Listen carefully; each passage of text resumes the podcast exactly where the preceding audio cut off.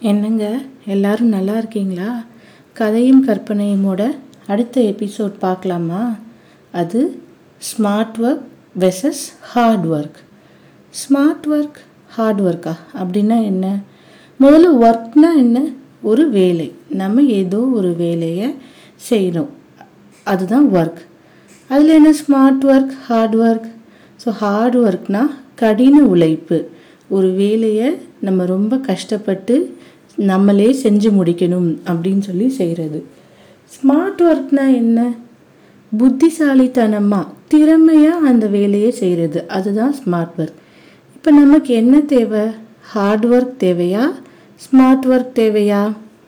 என்னன்னு பார்ப்போமா? பார்த்துட்டு கடைசியில் நீங்கள் சொல்லுங்கள் ஹார்ட் ஒர்க் பெஸ்ட்டா ஸ்மார்ட் ஒர்க் பெஸ்ட்டா அப்படின்னு சொல்லிட்டு.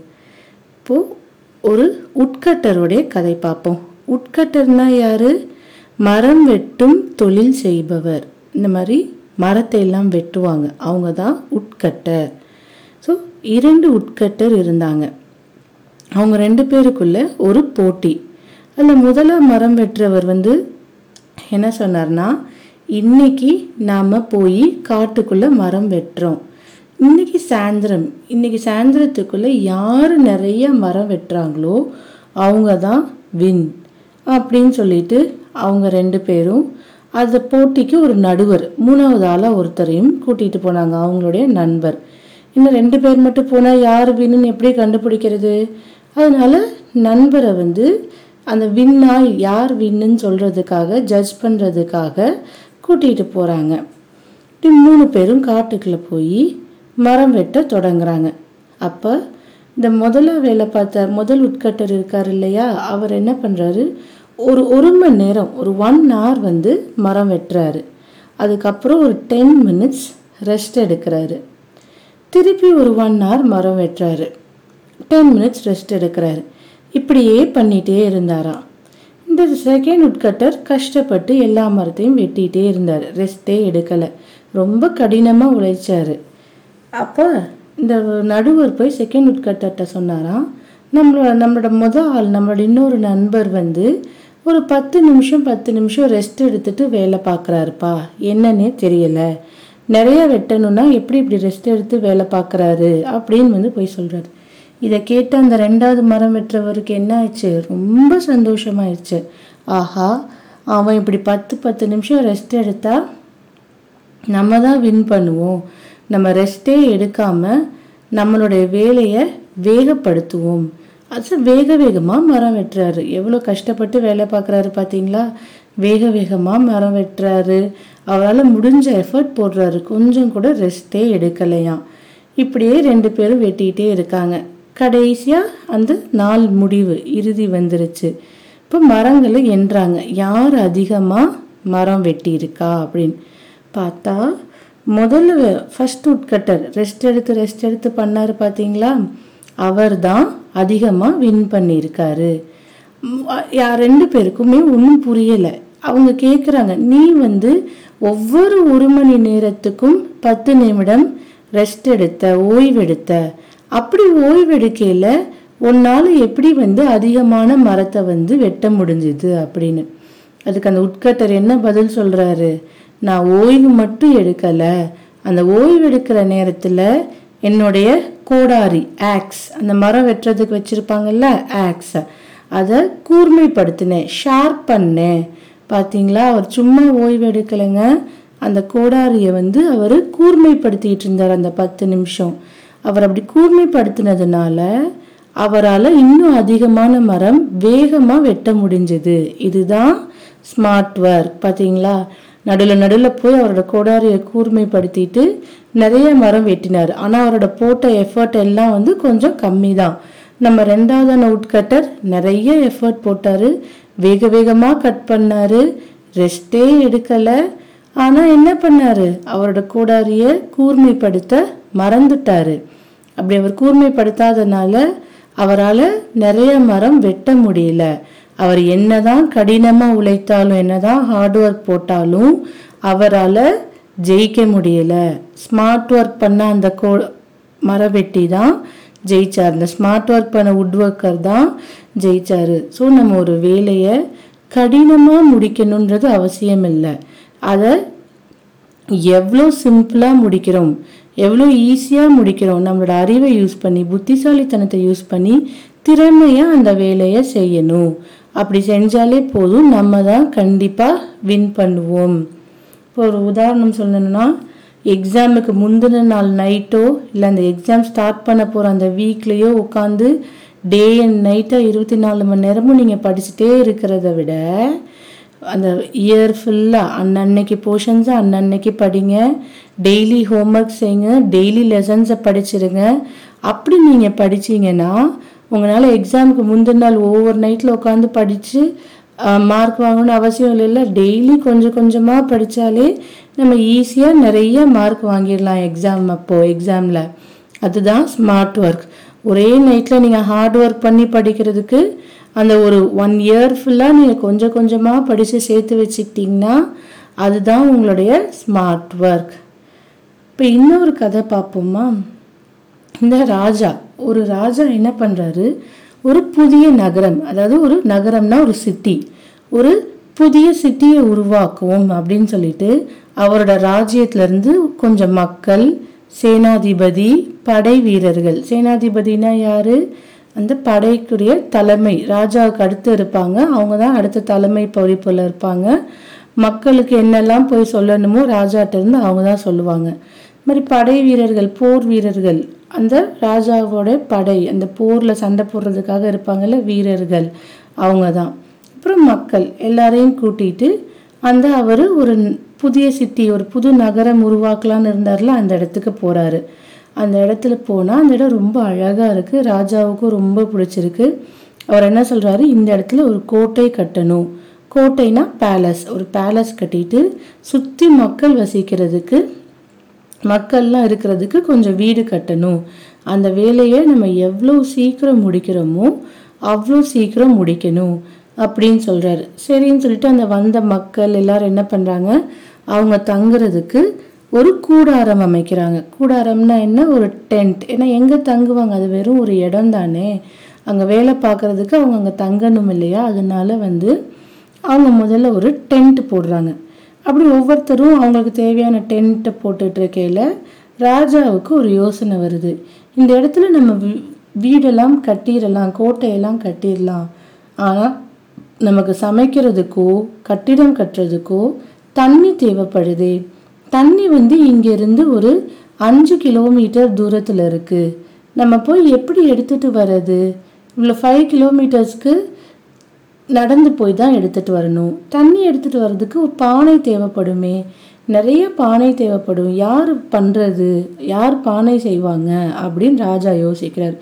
யோசிச்சிட்டுருக்கையில் அவர் சேனாதிபதியை கூப்பிட்டு கேட்குறாரு. இங்கே பானை செய்கிறதுக்கு குயவன். குயவன்னா பாட்டர் பாட்டர் யாராவது இருக்காங்களா? அவங்கள கூட்டிகிட்டு வாங்க அப்படின்னு வந்து ராஜா கேட்குறாரு. உடனே சேனாதிபதியும் இங்கே ஒரு குயவன் இருக்காரு. நான் போய் அவரை கூட்டிட்டு வரேன். ஸோ குயவன்னா என்ன? மண். மண்ணை வச்சு நிறைய பொருட்கள் செய்வாங்க. ஒரு பானையாக இருக்கட்டும் இல்லை ஏதாவது ஒரு அடுப்பாக இருக்கட்டும் ஒரு இருப்பு செட்டியாக இருக்கட்டும் மண்ணாலே செய்கிறது அவங்க தான் வந்து குயவன். இந்த பானை செய்கிறவரை கூட்டிகிட்டு வராங்க. இந்த குயவனை கூட்டிகிட்டு வராங்க. குயவனை கூட்டிகிட்டு வந்து ராஜா சொல்கிறாரு இந்த கட்டட வேலைகளை ஆரம்பிக்கிறதுக்கு முன்னாடி நமக்கு நூறு மண்பானை தேவைப்படும். நீ எவ்வளோ சீக்கிரம் அந்த மண்பானை செய்கிறியோ அவ்வளோ சீக்கிரம் செஞ்சு முடி அப்படின்றாரு. குயவனுக்கு ஒரே ஆச்சரியமாக போச்சு. நூறு மண்பானையை எப்படி சீக்கிரம் செய்ய முடியும்? இதை ராஜா கிட்ட சொல்லணுமே அப்படின்னு வந்து ராஜா கிட்ட சொல்ல போகிறாரு அரசரே ஒரு நிமிடம். இல்லை இல்லை உனக்கு வந்து டைம் ரொம் அதுக்கு ராஜா என்ன சொல்கிறாரு இல்லை இல்லை உனக்கு டைமே இல்லை. நீ சீக்கிரம் போய் பானை செய்கிற வேலையை ஆரம்பி. என் கூட பேசி நீ உன் டைமை வேஸ்ட் பண்ணாத அப்படின்னு ராஜா சொல்லிடுறாரு. நீ ராஜா சொன்னோன்னே குயவனுக்கு என்ன சொல்கிறதுனே தெரியல. ராஜாவை எதிர்த்து பேச முடியுமா? பேசவும் முடியல. அவர் பேசாமல் வந்துடுறாரு. வந்து திருப்பி சேனாதிபதிட்ட சொல்ல ட்ரை பண்ணுறாரு சேனாதிபதிட்ட கேட்குறாரு நான் ஒரு ஆளாக எப்படி நூறு பானை செய்கிறது அப்படின்னு. சேனாதிபதி நீ தான் செய்யணும். வேற யார் இங்க இருக்கா பானை செய்யறதுக்கு? எவ்வளோ வேகமா செய்ய முடியுமோ அவ்வளோ வேகமா செய். அப்பதான் நம்மளால சமையல் செய்ய முடியும். கட்டிட வேலைகளுக்கு தண்ணியெல்லாம் எடுத்துட்டு வர முடியும் அங்க இருக்கிற ஆறுல இருந்து. அதனால நீ சீக்கிரம் செய் அப்படின்னு சொல்லி சேனாதிபதியும் சொல்லிட்டு விட்டுட்டு போயிடுறாரு. இந்த குயவனும் சரி எல்லாரும் சொல்றாங்களேன்னு உட்காந்து செய்ய ஆரம்பிச்சாராம். செஞ்சுட்டே இருக்கையில் நைட் ஆயிடுச்சான் நைட் ஆனால் அவரால் ரெண்டு பானை தான் செய்ய முடியும். ஏன்னா பானை செய்கிறது ரொம்ப கடுமையான வேலை. ரொம்ப பொறுமையாக செய்யணும் மெதுவாக செய்யணும். அப்படி இருக்கையில் அவரால் ரெண்டு பானை தான் செய்ய முடிந்தது. அடுத்த நாள் வந்து காலையில் அந்த பானை செய்த கலைப்பில் அந்த குயவனால் எந்திரிக்க முடியல. சேனாதிபதி குயவனோட கூடாரத்தில் போய் அவரை எழுப்புறாரு. எந்திரி ஏன் இன்னும் தூங்கிட்டு இருக்க? நீ பானை செய்யணும்ல அப்படின்னு. திருப்பி அடுத்த நாளும் அவர் ரெண்டு பானை மூணு பானை அப்படி தான் செஞ்சுட்டே இருக்கிறாரு. அவரால் ஒரு நாலு பானைக்கு மேலே ஒரு நாளைக்கு செய்ய முடியலை. இதை பார்த்த சே சேனாதிபதி ரொம்ப கோபமடைகிறார். கோபமடைஞ்சு அந்த குயவனை திட்டுறாரு. என்ன நீ இப்படி நாலு நாலு பானையாக செஞ்சிட்ருக்க ஒவ்வொரு நாளைக்கா? அப்போ எத்தனை நாள் ஆகும் நீ பானை செய்கிறதுக்கே நமக்கு தண்ணி தேவை. நல்லா வேகப்படுத்த அதிகமான பானைகளை செய்யி அப்படின்றாரு. இந்த குயவனுக்கு கோபம் வந்துருச்சு. என்னடா நம்ம சொல்கிறத யாரும் கேட்கவும் மாட்டேங்கிறாங்க. அதிகமாக பானை செய்யி செய்யின்றாங்க. ஒரு நாளைக்கு நம்ம நாலு செய்கிறதே பெரிய விஷயம். ஒரு நாளைக்கு மூணு பானை இல்லைன்னா ரெண்டு பானை தான் செய்ய முடியும். அப்படி இருக்கையில நான் கடினமாக உழைச்சு நாலு பானை செஞ்சுட்டு இருக்கேன். என்னோட கடின உழைப்புக்கு எந்த ஒரு மரியாதையும் இல்லையே. இவங்க என்னை பாராட்டலைனாலும் பரவாயில்ல என்னை திட்டுறாங்களே அப்படின்னு இந்த குயவனுக்கு கோபம் வந்துருச்சு. இன்- ஆனாலும் இந்த குயவன் என்ன பண்ணுறாரு அந்த கோவத்தை வெளிக்காட்டாமல் பானைகளை செய்ய ஆரம்பிக்கிறாரு. ஆனால் கோவத்தில் செய்கிறதுனால பானைகள் வந்து ஒழுங்காக செய்யலை. ஒவ்வொரு பானையும் ஒவ்வொரு வடிவத்தில் வருது. அவர் பொறுமையாக செய்யலை பானையெல்லாம் அழகாக ஒரே மாதிரி செஞ்சுட்டு இருந்தார். கொஞ்சம் கோபமத்துல செய்யும்போது ஒவ்வொரு பானையும் ஒவ்வொரு வடிவத்தில் வருது. ராஜா வந்து வராரு. இந்த குயவனோட வேலையை பார்க்கறதுக்காக. அப்போ ராஜா வந்து பார்க்கையில பழைய பானைகள் எல்லாம் அழகாக நிதானமாக இருக்குது ஆனால் இந்த புது பானைகள் வந்து ஒவ்வொரு பானையும் ஒவ்வொரு வடிவத்தில் இருக்கிறத அவர் பார்த்தாரு. பார்த்துட்டு இந்த குயவன் வந்து ரொம்ப சோர்வடைஞ்சிட்டார் போல இருக்குது நம்ம இவரை ஊக்கப்படுத்தணும் என்கரேஜ் பண்ணணும் ஏதாவது என்கரேஜ் பண்ணுற மாதிரி சொன்னாதான் வேலை ஒழுங்காக செய்வாருன்னு சொல்லிட்டு ராஜா போய் அந்த குயவனை என்கரேஜ் பண்ணுறாராம் பரவாயில்லையே தம்பி உன் பேர் என்ன? நீ ரொம்ப நல்ல வேலை பார்த்துருக்க. பானையெல்லாம் ரொம்ப அழகாக செஞ்சுருக்க. நீ செய்ய போகிற இந்த பானையால் தான் இந்த புதிய நகரமே உருவாக போகுது. உன்னால் மட்டும்தான் இந்த கட்டி கட்டிடங்களே கட்ட முடியும். நீ தான் இதுக்கு அடித்தளம். நீ செய்கிற வேலை ரொம்ப பெரிய வேலை.